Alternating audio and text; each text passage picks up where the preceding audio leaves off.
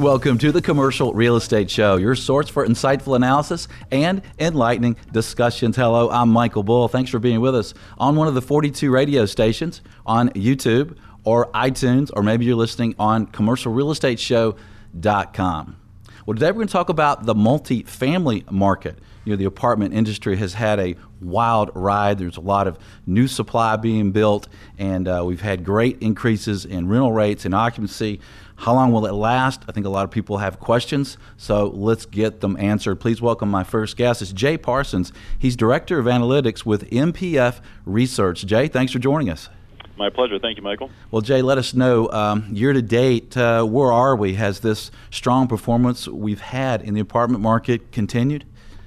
It absolutely has. You know, going into 2015, as you probably remember, most expectations were we would see some slowdown in the apartment market in 2015, and really the opposite has occurred. We've seen further acceleration in demand. All this new supply is starting to come in. Demand continues to outpace supply, so vacancy rates have continued to trek downward, at least on a macro level. And even more impressive, rent growth is at the highest levels we've seen for this entire cycle. Why, right. So what are some samples of vacancy and how they're trending?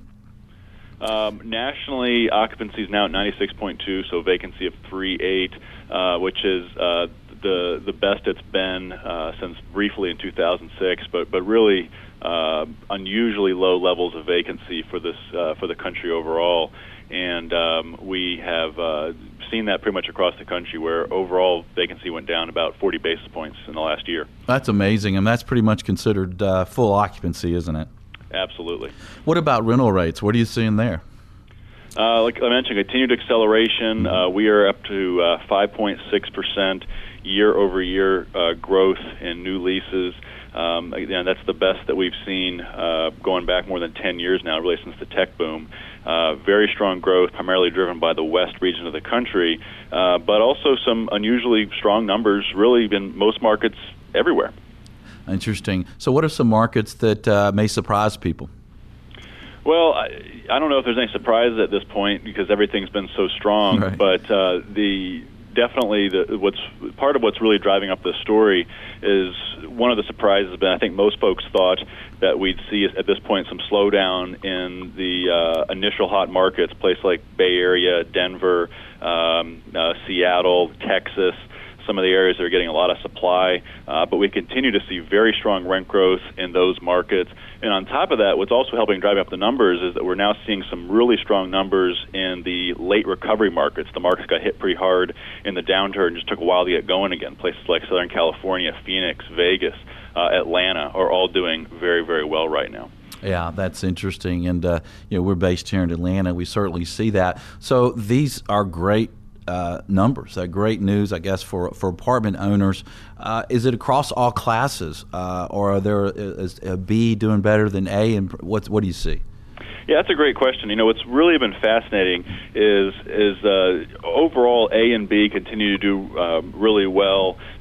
C almost always lags, so you get a little more challenges in that market. But even there, we're seeing rent growth around 3%, which is actually still the highest in a decade for Class C. But really the interesting story is the divergence between the urban submarkets and the suburban. In particular, if you look at the suburban A properties, the Class A suburban properties, they are really the top performers right now as one niche. The urban A market is starting to show some signs of pressure. As you're well aware, in this cycle, developers and the money behind the developers has been intensely focused on urban infill development, and we are starting to see vacancies tick up a little bit there just with so much supply, very, very luxury, high-priced units. And when you have very transient renters who are renting those spots, we're seeing a lot of competition and, you know, concessions where people are pretty easy to jump from one property to the next, because in a lot of these downtowns, you can't go more than 2 blocks without finding a new apartment property under construction. So there's a lot of options these days. So I guess it's time to build more in the suburban markets, right? You know, it really is. But what we're hearing from developers is that, you know, the conventional wisdom and kind of which is really proved to be a myth, is that the suburbs have these low barriers to entry, but the opposite has been true. In fact, since 2007, we've seen, on a relative basis, faster supply acceleration, supply growth inside downtown submarkets compared to the suburbs. And part of that challenge is that in this last cycle, developers have been trying to be smarter about where they build in the suburbs. So we're trying to avoid the lessons of kind of the, you know, building out sprawl areas and, you know, say like far west Phoenix. But the problem is they're trying to build kind of infill, strong suburbs that have strong employment hubs and transportation and amenities, things like that. A lot of them have strong NIMBYism factors and very restrictive zoning, and compared to the urban areas. And you really can't find a downtown in this country that's not trying to incentivize downtown redevelopment. Yeah, that's a very good point. And we certainly see the same thing in some of the suburban markets. It's really hard to get a property entitled and get it zoned to build it. So what do you expect moving forward? What might happen next year with rental rate growth and occupancy? You know, that's a great question. It's obviously one everybody's focused on. Mm-hmm. And, you know, I think that first of all, I think the most important question is what's going to happen in the broader economy, because I think a lot of folks try to overanalyze what could derail the apartment market. And historically, it's pretty simple. If the economy does well, the overall apartment market will do well. And most folks think that moderate economic growth continues. And so if that's the case, I think what you're going to see is that the Class B properties and the suburban Class A are going to continue to do very, very well. We do expect to see further slowdown in the urban submarkets. And so for the next 2 years or so, we're going to see just incredible volumes of supply. And so I think the overall apartment market numbers are going to come down a little bit. But that's going to be, again, primarily driven by the supply pressures inside these downtown areas. And when you say come down a little bit, you mean the growth of those numbers, the acceleration going down, not really the occupancy going down and the rental rates going down, or do you mean that? Oh, yes, absolutely. Occupancy, we do think will come down. Vacancy tick up a little bit. Mm-hmm. But again, that's primarily going to be, you know, more supply than demand in some of these urban submarkets. And rent growth we see slowing down into the right around 4% for 2016 is our forecast, which is still, as you're aware, a very strong outlook. Right. That's a good point. It's a slow down at 4% increase. That's pretty nice. Yeah. You won't get many complaints with that. That's right. So what do you see for cap rates and sales volume in the apartment market? It seems like it's pretty frothy. Everyone likes apartments these days. Yeah, it continues to be a hot market. You know, cap rates, according to RCA, are now below 6%. 5.8% was their number for Q3.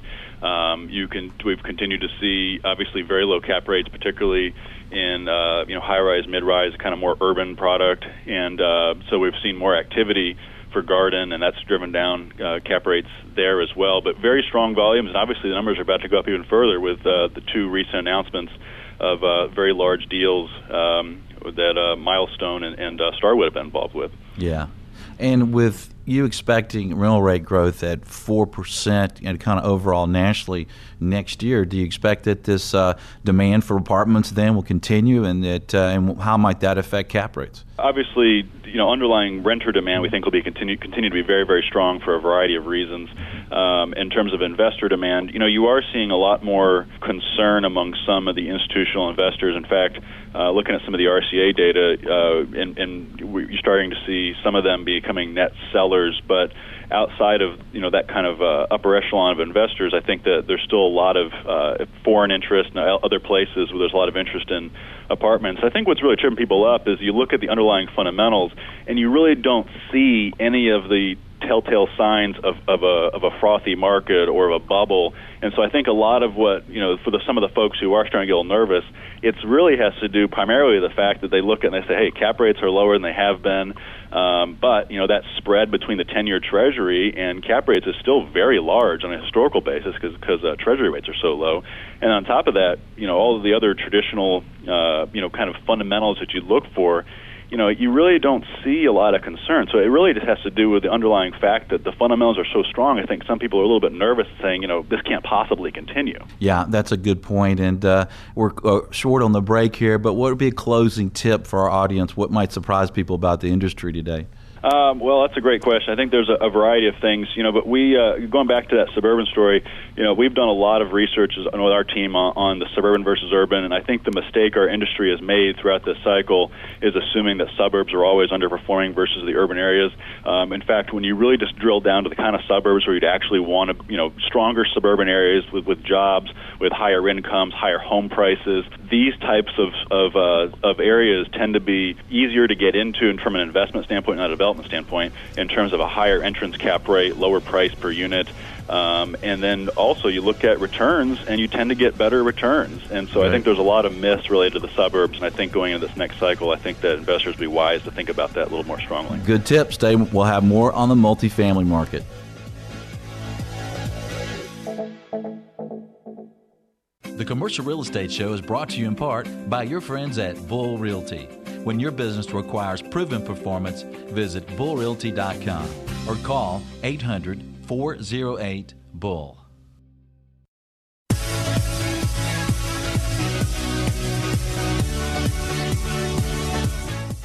Welcome back to the Commercial Real Estate Show. I'm Michael Bull. Today we're talking about the multifamily market. Please welcome my guest. We have Ryan Holmes here. He is Chief Executive Officer with Rise Real Estate, and they were formerly Ambling University Development Group. Ryan, thanks for joining us. Thank you for having us. We also have Tim Schrager here in Studio One with us. He is a principal with Perennial Properties, headquartered here in Atlanta. Tim, thanks for joining us.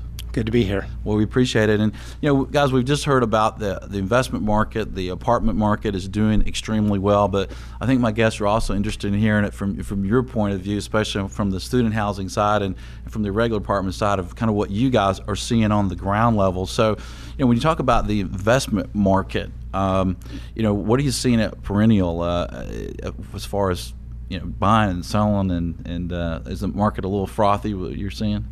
It's definitely a little frothy. We're really focused on new development, but from what I'm seeing going on in the investment world, it's getting really challenging to find good quality deals at a fair price. Mm-hmm. So you got a lot of money chasing too few deals. Mm-hmm. So we're really staying focused on new development where we think we can add the most value. Yeah. And Ryan, you doing the same thing? Same thing. We're a little more spread out and going from Michigan to Philadelphia and Pittsburgh, trying to make sure we're building the right product in the right market. So it is very difficult to do acquisition, especially from a development perspective, to add value. So I guess that means it's time to sell, gentlemen. Maybe if I knew a good broker, I'd sell something. Oh, heck. Well, let's talk about the debt market then. When you guys are building these new projects, how are you finding the debt market, Ryan?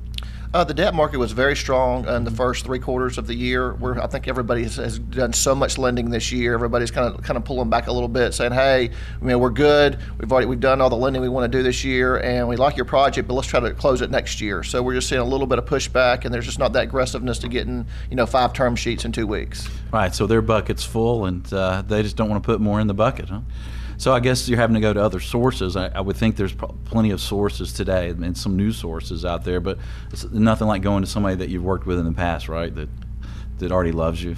That's right, and I think some of our deals don't have to, close, so we can kind of wait it out a little bit, and you're finally finalizing the rest of your plans and really getting things ticked and tied, so you're very prepared when you go to close. Right, and you guys, tell us a little bit about what you're doing. You're building new student housing projects along the East Coast areas? That's correct. Mm-hmm. We're building along the East Coast. We're doing some in Michigan, but some of our places we're doing more next to medical centers, and so there's a higher education component to it, so we're doing maybe more studios, 1s, 2s, and 3s, and then doing some of those fully furnished with some shorter term leases. Interesting. How many projects do you have going right now? We have about 7 projects going right now.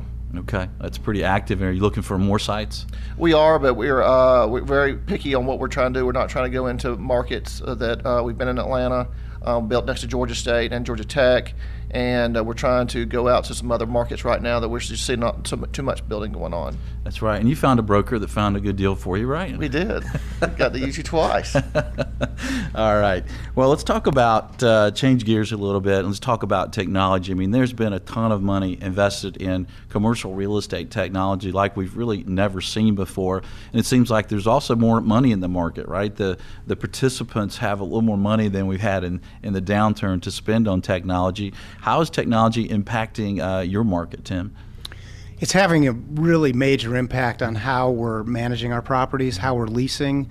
One of the really interesting things that I've seen happen this year when I was at the National Apartment Association conference, CoStar has made a huge splash into our segment of the market, whereas before they never were bothering with multifamily. Mm-hmm. Their business is really interesting in that for the first time ever, you can turn on your television and see national ads being run to advertise for apartment renters. And they're a locator service, so they're trying to reel in the customer and then bring them to the residential properties and collect a fee for doing so. Business apparently is so good for them that in Las Vegas this last June they gave away a Tesla with $100,000 cash in the backseat. Wow. And you know, some people thought this was a really interesting stunt, but what I realized, it was brilliant, because the thousands of people that signed up for that drawing, now they have all those people's names, email addresses, so it was really a great stunt. And they've got Jeff Goldblum on TV advertising for them. But what we're really seeing down on the ground is that the leasing process has changed dramatically. You can now sit in your living room, go online, take a virtual tour of a property, and these virtual tours are not what they were just a couple years ago. They're really incredible, and they don't cost a lot to make anymore, and that's made a huge difference. So now for just a few $100s, a developer can make a really cool virtual tour of an apartment where you can walk into the unit on your tablet, on your telephone, you can spin 360 in the kitchen, you can go into the bathroom, you can walk into the bedroom, you can see it all. You don't even have to be there. And it's so real in HD that it's like you're there. And so now the process of leasing, you're sitting on your sofa in your living room, you're looking at the units, you can tour around the common spaces of the property, you can fill out an application, you can use your credit card, pay down your deposit, and you can rent an apartment without having to get up off the couch. So you can also get the approval process. Is that automated as well? It is automated. It takes a few minutes, but yes, you fill out your credit report. And it'll shoot it off to the agency that is doing that report for us, and they'll send us back your score, and you'll find out if you got approved or not. Wow, that's amazing. And a lot of that technology really has to work well on the phone, doesn't Ryan? Yeah, I mean, if you can't do it on your phone, then it's not going to happen. And then you have about 3 seconds to get somebody's attention. So, I mean, they want the pictures downloaded instantly. They want to see it and move on. Yeah. And how else is technology impacting the apartment industry? I think one of the biggest things we're seeing is the internet service that you have to have at your properties now. It's really ratcheted up dramatically. It's one of the first questions prospects are asking: what speed is the internet running here? And it can't be slow. You know, it can't be anything like the old days with the dial-up. It's got to be gigabyte speed. If it's in the area where they want to live and someone else has it, they're more likely they're going to go live there because of that. And it can't just be hardwire into their unit. It's got to be Wi-Fi all over the property, accessible at the pool, in the community areas. That's what people want today. Yeah, I mean, that's key. I mean, my son's 16 and my daughter's 18, and if they don't have fast enough internet there, it's really bugging them. They're just going crazy. And you know, one of the issues that we're running into is really directly related to the student housing mm-hmm. today, mm-hmm. because the student housing guys are putting it in. So when these kids are coming out of college, if you don't have what they had in school, they're not going to be interested. Yeah, they're going backwards, right? So you guys really had to ramp it up in the student housing area, haven't you? Yeah, I mean, the broadband's going to be great. I mean, we're even putting boosters in for cell phones in the concrete buildings if their cell phone does not work. I mean, they're the first person who's going to come down to the office and say, hey, my cell phone doesn't work. What are you going to do to fix it? Right. And so you're dealing with a lot more technology issues on site than you would be before, because they need the boost and they need the network. Right. So they're not only playing and reading and watching videos, but they're actually sometimes doing schoolwork as well, right? Most of the time we hope. Yeah. So that's how we get our renewals. They have to stay in school. That's interesting. So the student housing market, when you're doing these new projects, are they typically leasing up in the first year? Yeah, we've almost most of our projects do lease up in first year, but some markets are a little bit slower. You might get to 80 or 85%, depending on when you start construction. So we're trying to start construction earlier, so the product is more visual than a little bit later. Yeah. So you might have to sit on some a little bit more construction interest proceeds, but they're seeing a product they can walk into. Well, that's got to be envious for the regular apartment developers who maybe they're renting 20 or 25 units a a month and it takes them a long time to fill up. We're going to talk more about construction costs. We're going to talk more about some of the impacts on the multifamily market and what to expect moving forward. Stay with us. I'm Michael Bull. This is the Commercial Real Estate Show. We'll be right back. Would you like to shake hands with decision makers in your favorite commercial real estate sector? Visit interfaceconferencegroup.com. For multifamily, student, and senior housing, to net lease and healthcare conferences all over the country. Visit interfaceconferencegroup.com.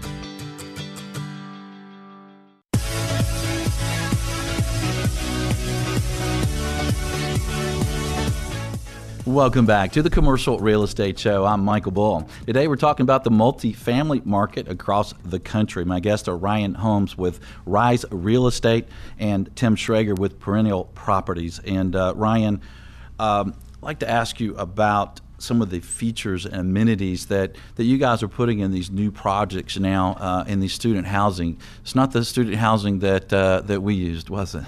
No, it's not. I mean, like we discussed before, I mean, we're really focused on technology. Mm-hmm. We're focused on a lot of open spaces, and the students today are willing to take smaller spaces for the higher-end technology and for more common spaces that they can go out and with technology boards and stuff they can draw on, so they can use, and they're collaborating more today than before, I think. Yeah, it's interesting. My daughter's in college, and I asked her if she studies in her dorm, and she said, no, I don't really study in my dorm. I go somewhere and study. And so they do want to be out and about and mingle, right? Even though they're doing something they should be by themselves. No, I mean, that's what we're providing coffee. We're providing coffee bars, even snacks areas in the spaces, so they can go down and nobody wants to be alone. So they go down, they can communicate, and they can learn together. How big is the security in your developments? Security ranges on the type of development. Some mm-hmm. places there's no issues, and the more urban you get, the more you have to kind of protect, mm-hmm. and then you really have to watch how many entrances you have into your building. So if they're not spread out, you're trying to centralize the amount of space and the front doors. Yeah. And how is technology impacting your business? What do you see, Tim? Well, I think for... I'm not talking about technology. I'm talking about features and amenities, but we've talked about technology being one of those, right? So... Yeah, the buildings are definitely getting more high-tech. Mm-hmm. One of the things that we're seeing is car chargers are becoming more important. It sort of threw us for a loop recently. The number of people driving electric cars is really escalating, and what people were doing to get their cars charged was really crazy with extension cords and actually splicing wires on our security gates to get power. It was really nutty. So of course it's forced us to address the issue and start installing chargers. But some of the other things that we're seeing, people want to get out of their automobiles. We need bike storage, especially in some of the locations where we're building and in-town locations where people are riding bikes, especially around the Atlanta Beltline in the Atlanta area. And you've got the same sort of situation in Minneapolis with their trails that cities like that have developed.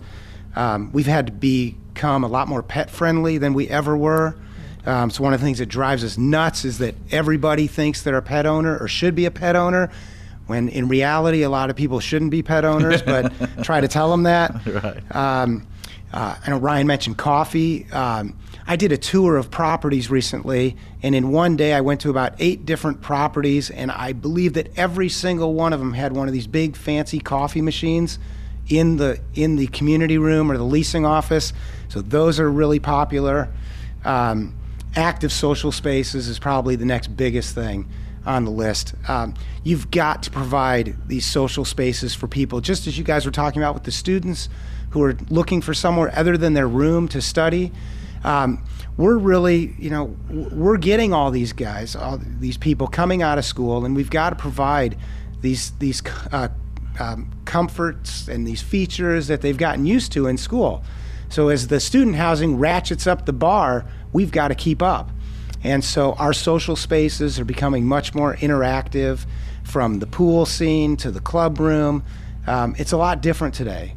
We're building our lounges more like a coffee shop, mm-hmm. Where people are hanging out with their computers and their tablets and sitting around and working in those spaces and studying in those spaces and socializing in those spaces, playing pool, playing shuffleboard. So that's really become a hot feature as well. Yeah, that's a good point. And And with technology changing, you mentioned having to kind of go back and revisit a property because of charging cars. What are you having to do with new projects with the technology changing and kind of the environment seems to be changing pretty quickly? Are you doing anything in these new developments to kind of say, hey, maybe we need this space to be very flexible, or maybe we leave this space because we don't know what we're going to do here in the future? I mean, a lot of our furniture now is on wheels, so that you can move it around, so the space has changed, so you can use a universal space similar to a conference center that you can move in things in and out, so as the amount of people are in the space and those sort of things. Yeah. Well, I hope my furniture isn't on wheels here at the desk, my desk, so they don't move me out of here one day. It's like, all right, you're gone. We'll just roll you out on your desk.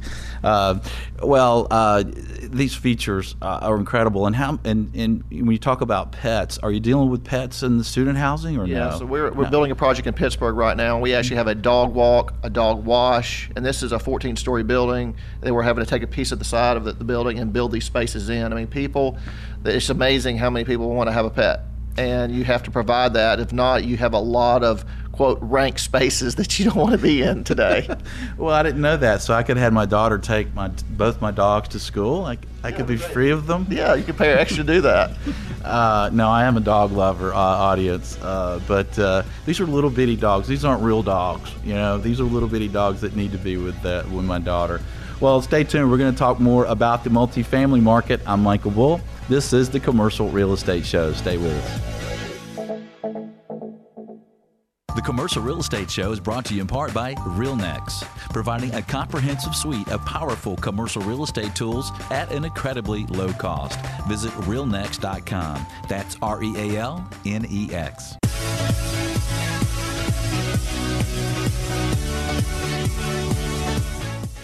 Welcome back to the Commercial Real Estate Show. I'm Michael Bull. Thanks for being with us. Today we're talking about the multifamily market. My guests are Ryan Holmes and Tim Schrager. And guys, one of the things that seems to be important or on the minds of apartment investors today is the amount of new supply. But it seems like one of the things that is limiting new supply are the rising construction cost, especially in the labor areas. You know, what do you guys see, Ryan, for construction costs? You've got, would you say, 7 or 8 projects underway? We are definitely seeing rise, and it's mostly in the labor pieces. I think a lot of the subs are trying to make some of the money back that they lost during the Great Depression. Yeah. And a project we were working on this summer, and we're trying to get to closing now. We started out at $59 million, up to $73 million. We're trying to get back to $66 million. Wow. So, I mean, those are major swings. I mean, that takes, you know, all the value out for the developer and the investor when you're seeing swings like that. So we're really trying to focus on what the pieces are that we can build in warehouses and take a lot of that risk premium out of the transaction. It's interesting. Yeah, I mean, $1 million here and $1 million there. Pretty soon you're talking about real money. That's right. Real money comes into effect after a few million. And what is the price per square foot range of your construction costs and how that's changed? I mean, we're in, you know, from Atlanta or we're building in Daytona, Florida. I mean, from $83 a square foot, and we're building in New Jersey. It's $292 a square foot. So those are the ranges that we're seeing. So, you know, from a garden apartment to, you know, concrete construction. And then you got to add land cost and soft cost? Correct. Those are just the construction costs. Wow.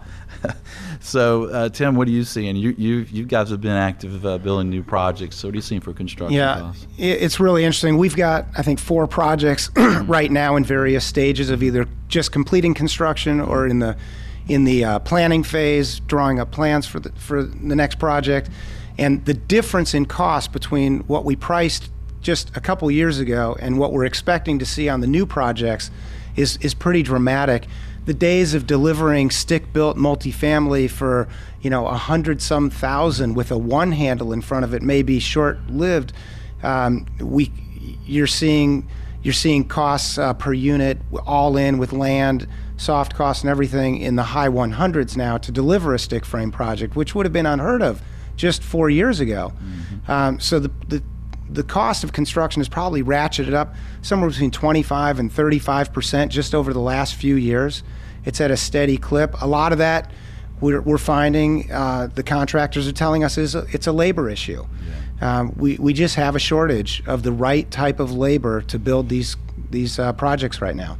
Yeah, and these rising construction costs, I think, would lead investors to feel more comfortable maybe with some of these cap rates they're paying for existing projects and prices per unit if that does slow down new demand. And, you know, one of the things that also I think people are excited about in the apartment market is the demand from tenants, right, that continued demand. So what are you guys seeing is really driving the demand for rentals that, you know, from what MPF said, you know, they're expecting a 4% rental increase again next year.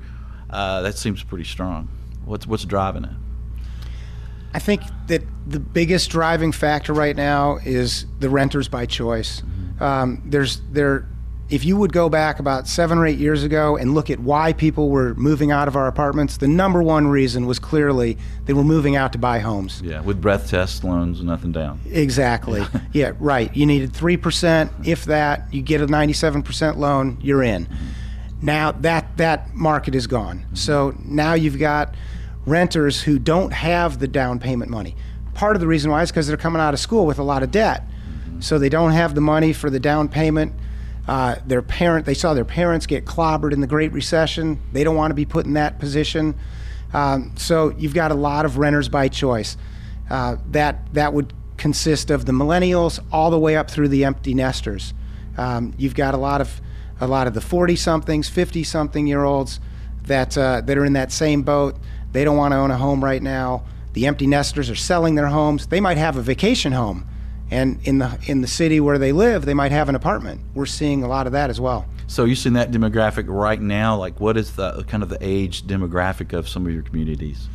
Well, it really varies. And what we're seeing is that it's becoming more a broader range of people living in the same community. Mm-hmm. So we're really all about active lifestyle, and that appeals to everybody. It appeals to the empty nesters. It appeals to the young family with kids in the strollers. And it certainly appeals to the millennials and the dual income, no kids, the dinks, if there's any of those left.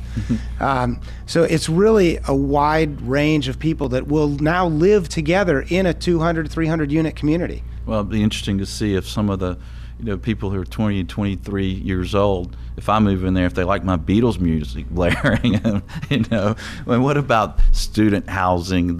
You're building 8 projects. I mean, there's a lot of demand for student housing, right? What's causing that? Are more people going to school? Is that expected? Well, a lot of it's replacement housing. On our on-campus, we're doing a lot of replacement housing of stuff that was built in the 50s, 60s. We're tearing it down, and we were building a lot of apartment-style communities back in the late 90s and early 2000s. We've gone back to more suite styles and going back to what we discussed before, more community type rooms. So they're willing to take less space. You know, we talk about the internet, technology. We're doing a lot less parking. Most of our places now are 30% to 50% parked. And people are willing to pay for that when they have the car, but going back to the electric, people are getting more environmental. And then when I, you know, talking about Generation Z, and we were talking about before, is how these people are different. They saw a lot of things happen during with their, you know, the parents, and they were on very tight allowances, so they're not looking for the nicest thing. They're looking for something they can depend on. And so we're seeing a lot of that. So it changes your little bit of how you're going to market to those people also. Are your tenants in your new projects typically paying more than they did the year before in the same market area for an older product or a different product? They are paying more. I think that we're trying to provide the amenity, though, that makes the most sense for them. Yeah. Well, if you have the demand and they can afford it, then, you got to do it, right? That's right. And I love how fast you fill up those projects. Well, stay tuned. We'll have more on the multifamily market. I'm Michael Bull. This is the Commercial Real Estate Show. Stay with us. Excelegen, the resource professionals like CCIMs, CBRE, JLL, Colliers, and Bull Realty use for market intelligence. Commercial Search is the site to market and find available properties to buy, sell, or lease all over the country. Visit CommercialSearch.com.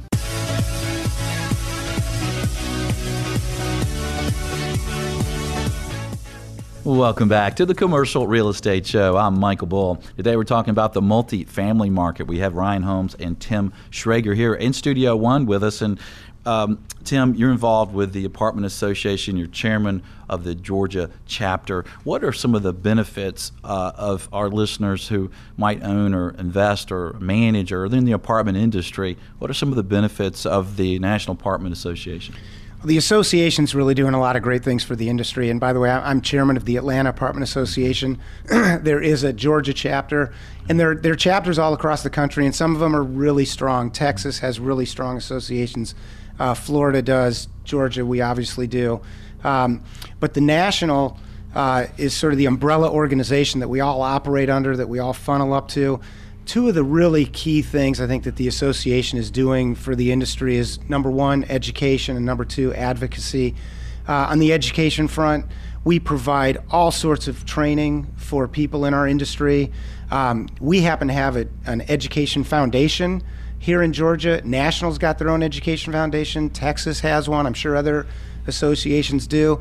These foundations are really out in their communities, talking to people at the universities, trying to get the universities to provide the type of classwork that's needed to become a professional in our industry. Excellent. It's one of the things that has really been lacking. If you talk to people who've been in the business for decades, they will tell you that finding someone who's college educated, who can come and work in property management, it wasn't something that existed years ago.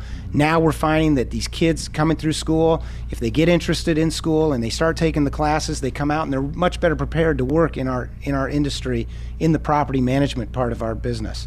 And is there training for all different levels in the industry? There is. The classes that the associations offer run the gamut from maintenance training, getting certified to be an HVAC contractor, and being able to handle Freon properly, to getting certified to become a certified property manager. There's various levels of certification that you can get. There's continuing education that I know in the brokerage business you're well aware of.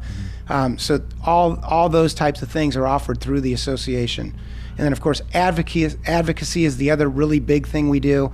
Every year, it just amazes me at how much legislation some bozo is trying to pass that's going to negatively impact our industry. We have our own PAC here in Georgia. Other associations across the country have the exact same setup. National Association is really big into this. They do a trip to D.C. every year. We go up to D.C., lobby our congressmen to try to help the industry as a whole protect us from bad legislation. Yeah, that's important. And what is the website for listeners to go to find the association? In Atlanta, it's atl-apt.org, I believe. I'm not sure what the website is for the national. They can Google it, should be pretty easy to find. National Apartment Association, right?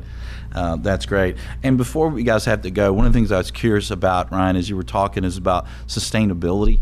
And what do you guys are doing in new projects? Are you doing any solar or anything like that? We're actually doing a green roof project in D.C. that's going to have solar on it also. So they can actually come in, when they come in the front door, they can see how much energy is being consumed. And, you know, I'm not sure it's not a trick, but it's a great thing to show that we are providing about 10% of the power in the building through solar energy. Yeah. But, you know, it goes back down to it. This industry's customer service, and we are focused on renewals. And how do we, you know, have great customer service? And we're actually trying to teach leadership at some of our communities by using some books and getting the residents involved. Okay. Well, gentlemen, thanks for joining us today. We appreciate you being here in Studio One. Thank you. Thank you. And if you'd like to get more information from them, we'll have their websites at the show website, which is CREshow.com. And while you're there, hit the video button. You can see videos, listen button. You can hear shows. There's articles there. And we're adding a new section called Sector. And you can look up sector-specific information. So check it out. Until next week, be sure that you always lead, learn, and laugh. And join us for the Commercial Real Estate Show.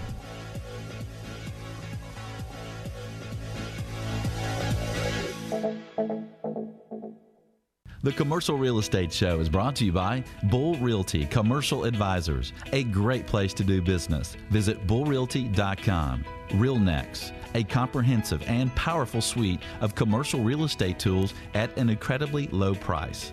Visit realnex.com. That's REALNEX. Excelegen, the resource professionals use for commercial real estate information. Visit Excelegen.com. That's Exceligent. Commercial Search, the source to market and source available properties for sale or lease. Visit CommercialSearch.com. For more information on these great companies or for additional videos, podcasts, or articles, visit CREshow.com.